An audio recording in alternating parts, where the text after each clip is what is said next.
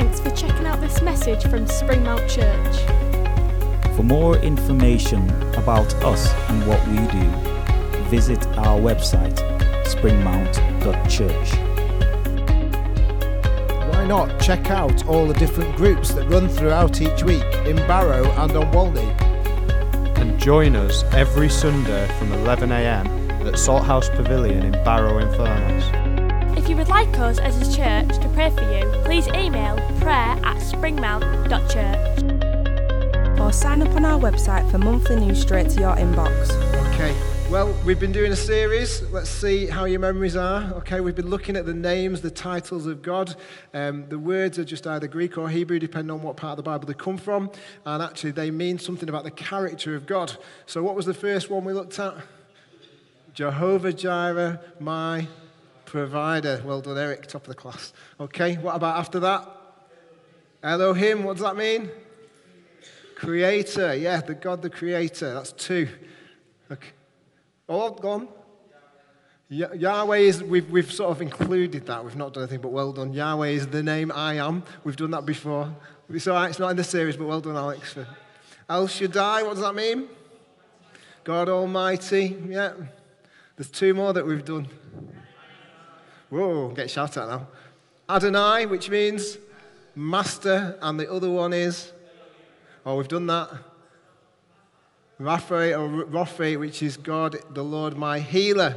Okay. So, today we're going to look at Jehovah Nissi. Okay? So, it's a word that might not mean anything to us right now, but hopefully by the end today we'll understand what that means. But uh, Jehovah Nissi means the Lord is my banner. Okay, the Lord is my banner. But um, any, a few weeks ago I mentioned a film. Okay? Now, disclaimer some people don't like uh, the same films as everybody else, do they, Jeff? No? Okay. So the Princess Bride I mentioned, but today I think I feel I'm on safer ground. I'm going to start off with Star Wars, yeah? Any Star Wars fans? No, Jeff doesn't like Star Wars. Well, I think that tells us who's right then, doesn't it? Okay.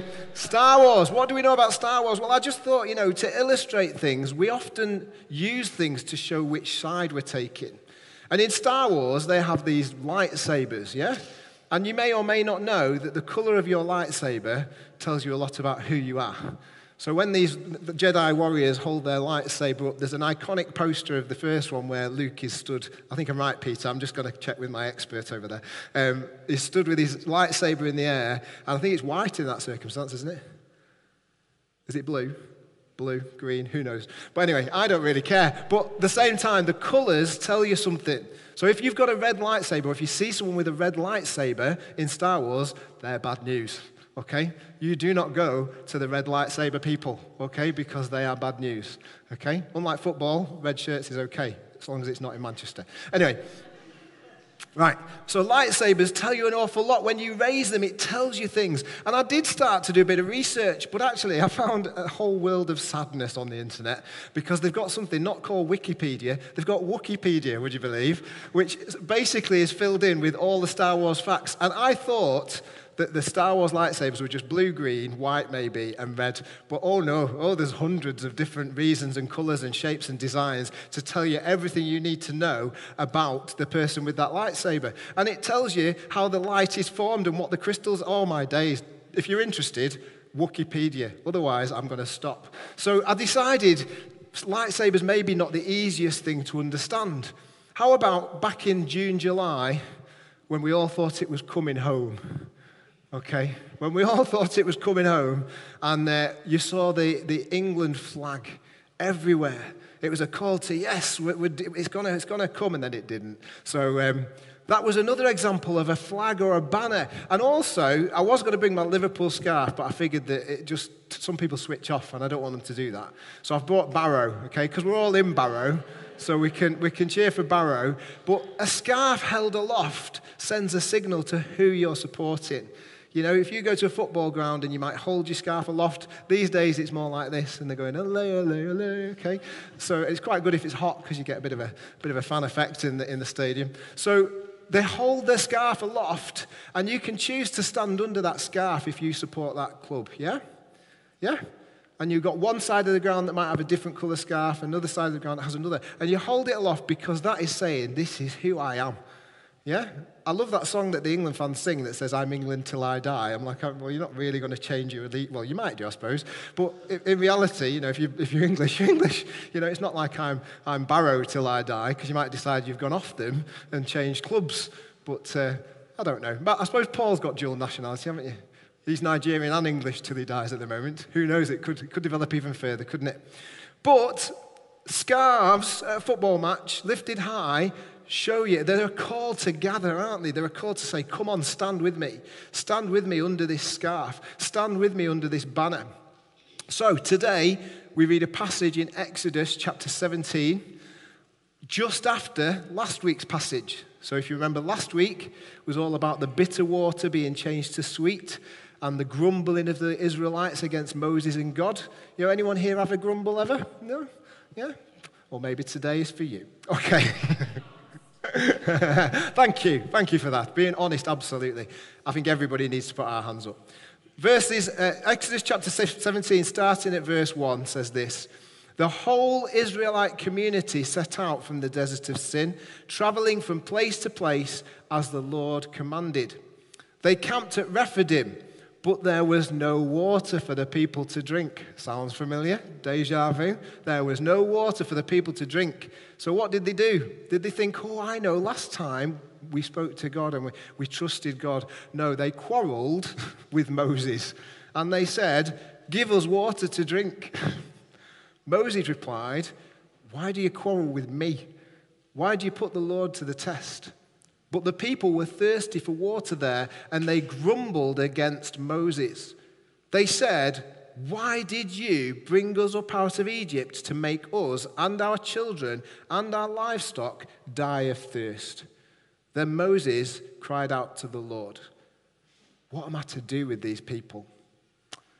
They are almost ready to stone me. Like, look at the situation for a minute. The chapter that we looked at last week comes just before this. They've seen water provided. They've then seen more than enough provided. And what are they doing again? Grumbling, moaning. That's not right. This isn't right.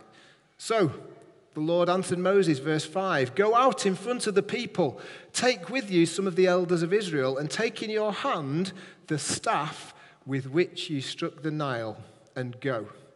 I will stand there before you by the rock at Horeb.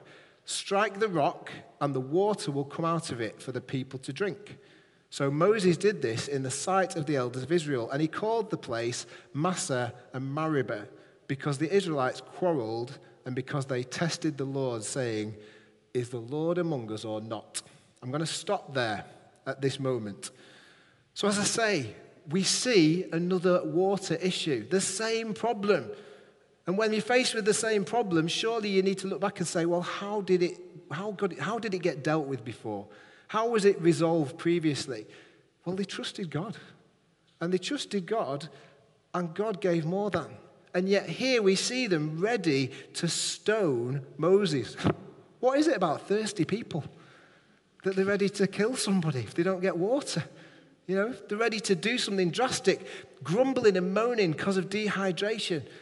I think the simple message here is we all forget and we need to be reminded. We need to keep looking to back at what God has done to look forward to what he's going to do. We need to keep looking at what he's done to see what he's going to do.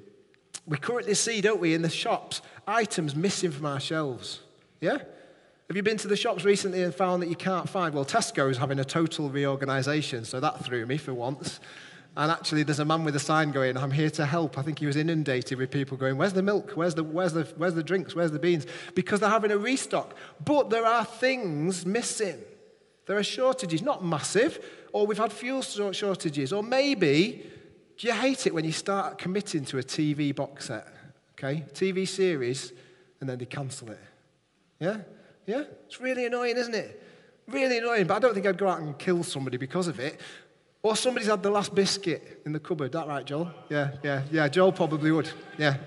I had the audacity to take Joel's Oreos this week and have a few Oreos, and uh, they'd been bought for milkshakes apparently.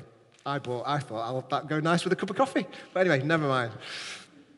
But we grumble about things when they're not there. We go, oh, or when it's not how we want them, we go, oh. And actually, Alan sh- shared last week about Blessed Hill. When we went to Blessed Hill, they were traveling a reasonable walk, weren't they, to get water. They went to a thing called the well. They called it the well. And so at the end of each day and the beginning of each day, all these children from the age of definitely younger than Nala and, and um, my name, my, my brain, and, and it's Nala, isn't it? It's Nala, yeah. Definitely younger than Nala were carrying big jerry cans, not of petrol, don't get excited. And they were carrying them to the well, filling them up with water, and carrying them all the way back twice a day.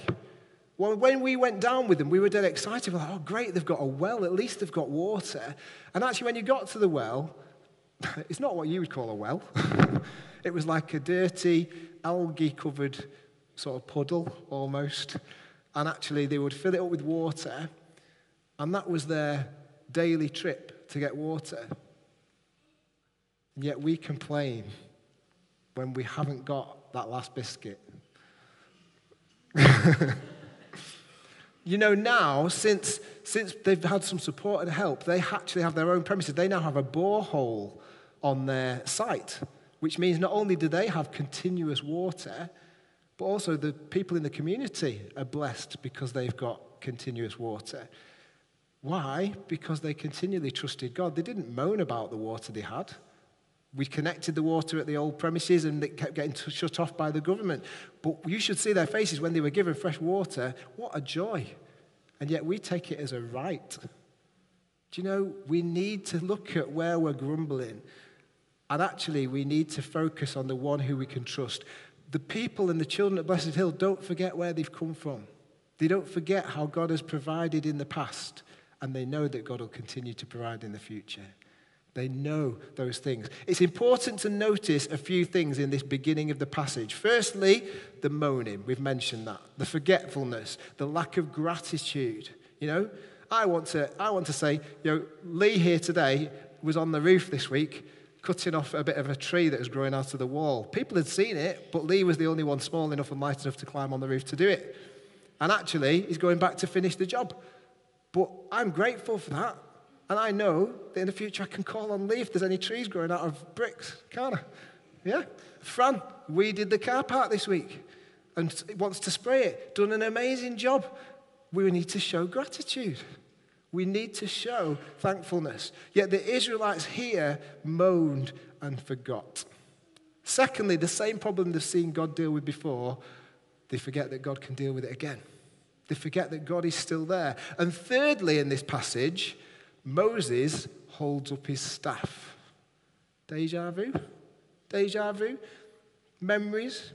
I uh, used to read the book, The Series of Unfortunate Events, to Joel when he was younger. And I loved reading them because they actually had a lot of humour in them that was really good for me as a grown up. It wasn't just your typical famous five, it was full of jokes. And I can remember one chapter, every chapter I think started with the definition of a word. And one chapter started with the definition of deja vu, which means having experienced or seen something before. And when you turn the page, the next page was exactly the same as the one you just read. I love that sort of thing. That just made me chuckle. That, that was brilliant. I know it's your favourite bit, is, and you're thinking of it now, but we're not going to go there. Okay. It's not rude. It's okay. I just haven't got time. Deja vu, Moses with his staff. When do we remember that from? Well, it says in the passage from Egypt, he held the staff up and saw God's power. He held the staff up and saw the magicians of the Pharaoh defeated. He held the staff up and saw the, the, the, the, the judgment of God, but he also saw the protection of God on his people. He held the staff up and saw the Red Sea part. He held the staff up and threw a bit of wood into the water and he saw the water go sweet. Can you see the, the theme that's being developed here is that God was in it. Not just in a piece of wood, that was symbolic, but it wasn't Moses that was doing it. It was God at work, and he was lifted high in order to do it. Yeah? So that's what we need to remember. It was God's power, God's move, his strength, not theirs. They've had the Red Sea parted, a water issue. They've had bitter water sweetened, a water issue. They've been shown an oasis of plenty, a water issue. And now they haven't got any, a water issue. God has already done it, but there's a reminder. The staff lifted, God's power, provision, and presence is with them. Yeah? Today, I want to remind you God's power, presence, and provision can be with us in the same way that it has been in the past and in the same way that it will be in the future. And God's power, presence, and provision doesn't depend on us trying harder, it depends on us just being submissive. It depends on us saying your way, as you wish. It depends on us coming under the Master, the Adonai. It depends on us doing all those things. Not the staff itself, but the visible reminder of God who's overcome difficulties, as God who's dealt with creation, as God who has been the Almighty through it all. But people have stopped trusting. Simple. That's what they've done. They've stopped trusting in the God that can do it. Is that us today? Have we come to this moment today and we're just here? Maybe we've been dragged along, maybe we've not been for a while, or maybe we've just thought, you know, I quite enjoyed sitting at home in my pajamas, eating whatever, instead of going to church. We need to be together to celebrate and to lift him high, to lift his name and to exalt him so that we can keep being reminded of his power and his work and we can show others around us the Israelites at this point even say, Is God among us or not? Maybe you've reached those moments in your own life where you've said, Well, is God still, is God still with me? Is God still, is, can I still trust God? God is the same yesterday, today, forever. So the answer to that question is yes. And He's bigger than any problem we can face. Lift up the staff again. That bit of wood that has been lifted before, lift up the staff again. Last week, the wood that was used was reminiscent of the cross. Today, the staff that is lifted up is reminiscent of the cross. We'll come to that. There will be little grumbles in life. Don't focus on them. There will be issues that make us feel thirsty, tired, drained, weary. Don't focus on them. Don't make the grumbles turn to quarreling. Don't make the grumbles turn to bitterness. Don't make the grumbles be what it's all about. Do you know it wasn't Moses' fault that they were grumbling? But he was getting it all, wasn't he? so what did he do? He turns to God and says, God, what do I do about these people? How do I deal with them? It was that the people had stopped remembering and they had stopped thanking. What are you grateful for today? What are you being thankful for today? The people had stopped remembering and being thankful. We need to remember and be thankful. Do you know, the people just wanted to find someone to pick on rather than a person to praise. The people wanted to find an issue to pick on rather than something to lift up. This morning, stop the grumbling and start the encouraging. Next, we see bigger battles on the horizon as we read this passage, so far we've had water issues, little issues, little grumbles, little things. And maybe that's what happens with us. Lots of little things build up and become big things. Or maybe they lead to a bigger thing. The Amalekites come on the horizon as we read the rest of this passage, which we will in a moment. They're the first people to attack God's people after leaving Egypt. And guess what? They keep coming back again and again and again and again throughout the whole of the Old Testament. You know, Haman who tried to bring down um, Esther and, and, and the Israelites at that people, God, God's people at that time, Haman was an Amalekite. The Amalekites constantly tried to bring down God's people. They were basically seen as against God. They worshipped Baal. What did that involve? It involved mutilation of themselves. It involved sacrificing their children. It involved uh, sensual, sexual practices linked to worshipping the God. And they were everything that God said, look, don't do it, it's going to damage. Don't go down that path. Don't go down that route. So the Amalekites kept coming back. Does that remind us of something? We have problems that will keep coming back to us. And sometimes we need to deal with them. God said to the Israelites, you need to deal with the Amalekites completely. Because if you don't, they're going to keep coming back. And what did the Israelites not do? They didn't deal with the Amalekites. And they kept coming back. I don't know about you, but I've often found in my life the same things are the things that will keep coming back to me to try and pull me down. You know what yours is.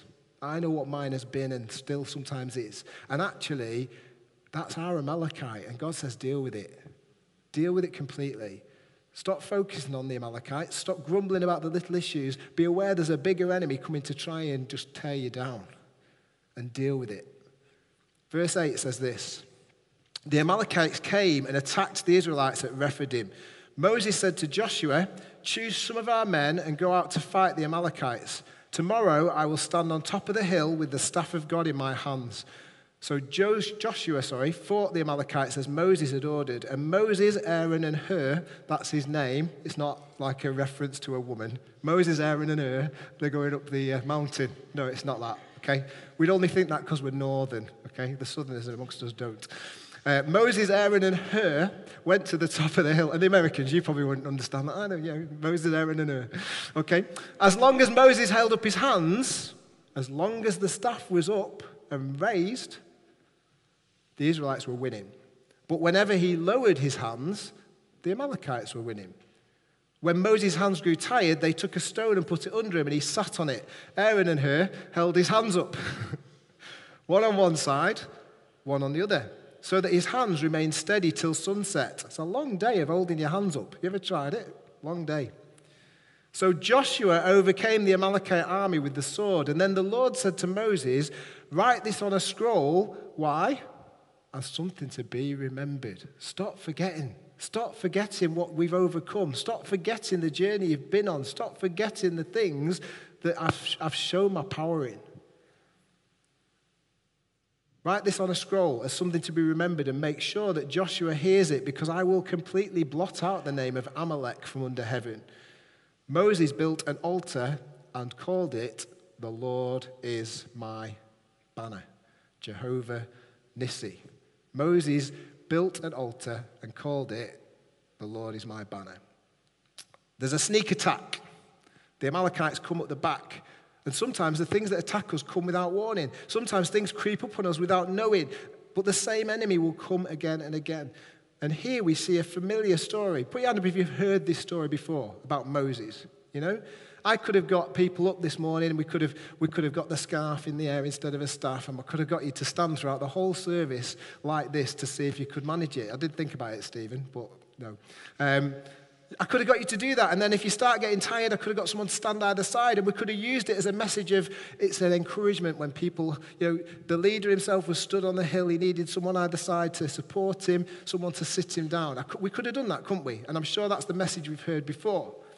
And that's a true message. However, we need to understand what the banner was. We need to understand why it was important that Moses, instead of fighting and leading his people into the battle, was stood on a hill somewhere with a rod in the sky. We need to know what that's about. Yes, it's encouraging that people helped him, but why did he do it in the first place? Why did God ask him to do such a strange thing? This is why, because the staff of God now, it's not the staff of Moses anymore. It says it's the staff of God. That means it was the visible presence and power of God at work. It was lifted to part the Red Sea. It was lifted to see the plagues come. It was lifted to see water come out of the rock. Yeah? You with me? So, recognizes God's strength and power with them. So, can you imagine that army fighting in the valley? Yeah? Every time they looked up, if they saw that rod in the air, they would go, wow, God's, God's with us. It may well be, we don't know this, but it may well be that when his arms dropped, they might, maybe they couldn't have seen the rod. Maybe the, maybe the valley and the mountain meant that when his arms weren't in the air, they weren't able to see it, and it discouraged them. We've been worshipping this morning, and you lot don't know this, but when we're worshipping, you know, sometimes it's really encouraging. Paul and Abella this morning has had his arms up in the air, and it makes you go, yeah, you know, he's, he's really seeking God. What does it mean to do that? It means to say, God, I need you. It means to say, God, I'm lifting you above me. And actually, it's encouraging. So it's a bit like the picture of Moses on the hill this morning, because we're down here fighting a battle in worship, and Paul's on there going like this, you know, it's great. But why did he lift that rod? Well, it was recognized as God's strength and power with them. So as soon as that drops, they must think, oh, where's God? We're in a battle here, and where's God? So when it was dropped, they were losing. When it was up, they were winning. And when it was only halfway up, no, that's a different, that's a different story. But when it was raised, they knew that staff. What was that staff a symbol of? Overcoming. Yeah? Provision, strength, power, might. So, whenever they looked up in the middle of the battle and they saw that reminder, they would go, Yes, God, we know you've got this. Isn't it linked to the armor of, you know, the armor of God? Lift the shield of faith. Because when you drop the shield of faith, the arrows can hit you. Lift it up. Moses lifted that rod up to show them that he was the overcomer, that he was the rescuer, that he was their salvation, and that he was their provision. That's why he did it. That's what the banner was for. That's what the staff was for. But if it sank down, they'd become discouraged. Maybe that question's still ringing Is God really with us? Is God still here? Why is he not moving? Do you know, after the victory, they finished with the recognition that Jehovah Nissi. Well, what is a banner? What do you know to be a banner? A sign, maybe a sign, yeah? Maybe a sign. A flag, or the pole, even that the flag was on, was also a banner. So this rod was a banner. The rod was a banner. It's also a declaration. Now, in, in the 70s, I think I was very little, but in the 70s and in the 80s, people used to have cars, and if they had a girlfriend or a boyfriend, they would put that guy and Jill. Did you have that? No, oh, it's just you, you were very quick to know that what I was talking about there. Did you always want one guy? Yeah, yeah, I thought so. Car stickers on your windows, you know? Guy and Jill, you know? Why, why would they do that? It's their banner over their car. Why did they do it? Because it was declaring whose you were. Yeah? It was a declaration. The car stickers that said, Guy and Jill, it was a declaration that Guy and Jill were with each other, they were together. It was a banner on their car. It didn't happen, I'm just hypothetically saying. You say it didn't happen. Anyone here have that? Jeff and Naomi? No? No? Naomi's now bright red. Um, anyone want that? You know, like Eric and Jackie, we could, we could get some printed. Yeah, yeah, yeah, yeah, yeah. We could, but we could have Eric and Jackie on the front and then all the kids down the side, couldn't we, on the, on the car? You could do that, couldn't you? Why did they do it? It was declaring who you were and who you were with. It was making sure it was seen. I am saying that in this car it's me and Jill, or Guy and Jill, not me and Jill. I'll, I'll, do Johnny and Ross, that's easier. I didn't have them because I wasn't driving in those days. Guy and Jill. Today, you might declare it with a t shirt. You know, they might declare it with a t shirt. I think I got a t shirt once for Father's Day that said, This is what an awesome dad looks like, off my daughter. You know, and I think she was basically saying, I'm an awesome daughter because I bought you that t shirt. Maybe. Maybe. Maybe some people do it with a tattoo. Who knows? But actually, our banner, there's some little nods to people there, who knows? But the banner was a call to be a part of something. Yeah? It was a call to be a part of something. Second thing is, the banner was something to be declared. It's interesting in this passage, and I'm nearly finished. It's interesting in this passage that it's the first one where God Himself hasn't said, This is what my name is. I'm revealing you, to you part of my character. It's actually Moses that calls it Jehovah Nissi. It's Moses that declares it, The Lord is my banner. It's the person that says, Actually, I'm with God. I'm on his side. Yeah? That's significant because you can only say the Lord is your banner if you choose that banner. Football matches, you choose which side to support. You choose the, the, the scarf you're under. Well, with God, you've got to choose Him. You've got to choose him as your banner. You've got to choose him as your signal, as your signal. You've got to choose to put his sticker over your, your passenger, well, actually over your driver's seat. You've got to choose to put him in the driver's seat and say, yeah, it's me and God in this car. The Lord is my banner. It's not something Moses is told or been revealed. He declares it. You see, God will never force himself on you. You can't just have him as your banner because somebody else has said he's your banner. You know, I did my very best to ensure that my son didn't support a team I didn't like. I did say to him he could support any team apart from Manchester United. or he'd have to leave the house. I think that was when you were about eight, but hey. And actually, I'm really proud because he loves, he loves the same team. I couldn't force that on him, really. I think I probably did, but I couldn't. He would have to choose for himself. And he's actually more, more of an ardent fan than I am. But it's something that's declared. It has got to be your choice to gather under that banner. Yeah? It's got to be your choice. Second thing about a banner is this the banner was meant to unite, it was a, it was a call to unity. At Soul Survivor, we would camp with 10,000 other young people, and often you would struggle to find your way back to your tent. And I used to be quite jealous. I know you shouldn't be jealous, but I used to be quite jealous of the youth groups that were really organised because I used to like the fact that we'd have this massive pole that had a flag on the top, and people could see it and go, Oh, there's our tent. I'd be wandering around going, It's here somewhere. It was here when I left it. And I, that, that flag that was lifted high would often say something like, you know, such and such youth group. And it was a call to unite under that banner. Joe, God is calling us this morning to unite under the banner of Jesus. Everyone together, not the grumbling, not the picking faults, not the focus on the problem, but united against a common foe. It's embarrassing in sport when people on the same team have a bit of a fight or an argument, isn't it? Makes you cringe when you see two footballers are on the same team starting pushing and shoving and arguing over who's going to take the penalty or, or whose fault it was. Do you know, sometimes that's what church looks like to people. We're under the same banner, we're under the same flag.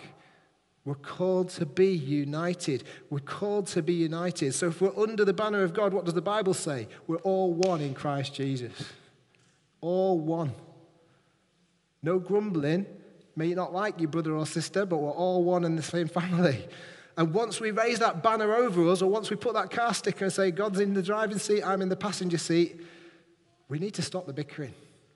And we need to stop the grumbling and the sniping because all it does is turns people off. Because unfortunately, people raise the banner of Jesus and his cross, maybe with a car sticker, maybe with a necklace, maybe with a positive Facebook post, but then in other moments, they don't represent that banner. And what is his banner? I am my beloved's and he is mine, and his banner over me. I can't even remember it. His love. Yeah? I am my beloved's and he is mine, and his banner over me is love. There we go. Third thing raising that banner gives the enemy second thoughts. He knows he's up against somebody who's bigger than him. God is greater. God is bigger. You see people united under the same banner. It's powerful, isn't it? Yeah? You see a protest of lots of people. It's powerful. It's powerful. It can stop the cities. It can make people stand. It can make them silent. The thing is, it's often our disunity that lets him down. It's often our lack of togetherness. What did Jesus say? By this, all men will know that you are mine. How? That you love one another. That's how people know what banner we're under. How? That we love one another. Doesn't mean it's easy, doesn't mean you have to like, it means you have to love. It's deeper than that. A later story says this, and we, with this we are coming to land, honest. Numbers 21, verses 4 to 9. They travelled from Mount Hor along the route to the Red Sea to go around Edom. But the people grew impatient on the way. Deja vu.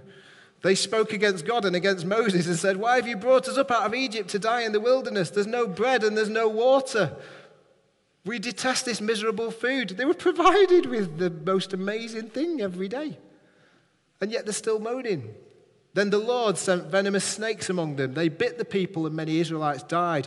The people came to Moses and said, We sinned when we spoke against the Lord and against you. Pray that the Lord will take the snakes away from us. So Moses prayed for the people. The Lord said to Moses, Make a snake and put it up on a pole. Anyone who's bitten can look at it and live.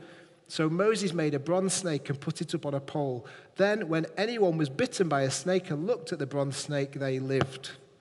Weird, yeah? Really weird. But what it was a symbol of was being lifted up, the pole being lifted up. Again, the same situation. and actually they start to get sick. The pole was lifted up and they had to look on it and choose to look on it. Can you imagine people who were getting ill and being told, all you need to do is go and look at that? I'm going, no, mate, you're all right. Stupid. And yet we choose to do it, even as Christians, even as we know, we stop looking at the cross. And this pole was lifted up in the wilderness for people to be made right. And again, it was just to represent Jesus. In the, you know, it was a, a foreshadowing, if you like. This pole was lifted up for all to see, and if they fixed their eyes on it, they were healed and free. What does it say in John chapter 3? It says this John chapter 3, 14 to 15. I'm making Paul work because I didn't give him these. Look at that. No. Just John chapter 3, verses 14 to 15 says this Just as Moses lifted up the snake in the wilderness, so the Son of Man, that's Jesus, must be lifted up. Why? That everyone who believes may have eternal life in him. What was lifted up in the Israelites? The rod. The rod was powerful, it was creative, it was overcoming, it was almighty. And the rod was the one that enabled them to win the battle when it was raised. Have you stopped raising him? But also, what is our Nissi this morning? What is our banner? Because the Bible says it's got to be Jesus. He died, was lifted up on a cross, so that if we look to him and focus on him, we will live. The flag we are under that first called us, what is it? Is it Jesus? The flag we are under that unites us is Jesus. The flag that we're under that terrifies the enemy is Jesus. And what is it? It's love. Why? Because God is love. That is my banner. He is my banner. Can you say that this morning? He's my banner. He's over my life. He's on my driver's seat. He's on the sticker above my driver's seat. And I am choosing to lift him high. I'm stopping the grumbling. I'm stopping the moaning. I'm going to lift him high and I'm going to love. And I'm going to love because that's how other people will know I'm his. That's what he is my banner means. He will not force it on us. It's for us to declare. Because if we lift him higher, the enemy will be overcome. The enemy will be overcome. Others will see and be encouraged to overcome, and we will be united in love for one another. Let me finish with this. How do you know when the Queen's home? There's a flag, there's a banner. When the Queen's home, the bagger is the bagger, the banner, the flag is flown high above Buckingham Palace. And I finish with a children's song. Joy is a flag flown high. Where from? The castle of my heart. Why? For the king is in residence there. Joy is the flag flown high from the castle of my heart, from the castle of my heart, from the castle of my heart. Why? Because the king is in residence there. What is your banner this morning? Who is your king? Is he in residence? Because if he is, fly the flag of joy, love, peace, patience, kindness, goodness, faithfulness, gentleness, and self control. That is the banner because God is love. Let's pray. Father God, I thank you for your word and I thank you for the fact that your truth we need reminded of. And I pray this morning that we will stop the grumbling or the bickering. I pray, Lord, this morning, whatever issues we are focusing on right now, I pray that you will take them from our heart. And I pray, Lord, that we will welcome the King and that we will fly his flag over our lives, that we will fly his emblem above our hearts. And his flag is joy, his flag is love, his flag is peace. Father God, that isn't dependent on our circumstances, it's dependent on lifting you high so that we can keep seeing you and so that others around can keep seeing you. Father God, I pray this morning that we will choose to lift our arms. Maybe like Moses, we need someone stood either side of us to help us lift them up. But this morning, we want to declare you as our Lord, as our banner, as the thing that makes our decisions, as the person who is in us, with us, who speaks truth to us. And Father God, whatever we're waiting for, I pray, Lord, that you'll give us the patience to keep waiting. Father, that you'll give us the strength to keep standing, and that you'll give us the love to keep loving. In Jesus' name, amen.